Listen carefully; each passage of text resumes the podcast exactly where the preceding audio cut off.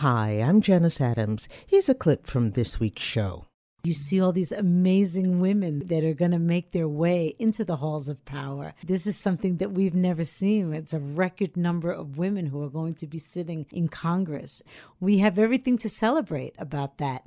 That is the next wave, that is the next generation after everybody has had a moment to catch their breath and celebrate a little bit the things that we did win and grieve the things that we didn't, is going to be holding this new Congress accountable, holding the Democrats accountable. The job of the grassroots resistance at this point is going to be holding all of those Democrats' feet to the fire, using these electoral victories as a lever to amplify the impact of the organizing that we do. We now have a new opening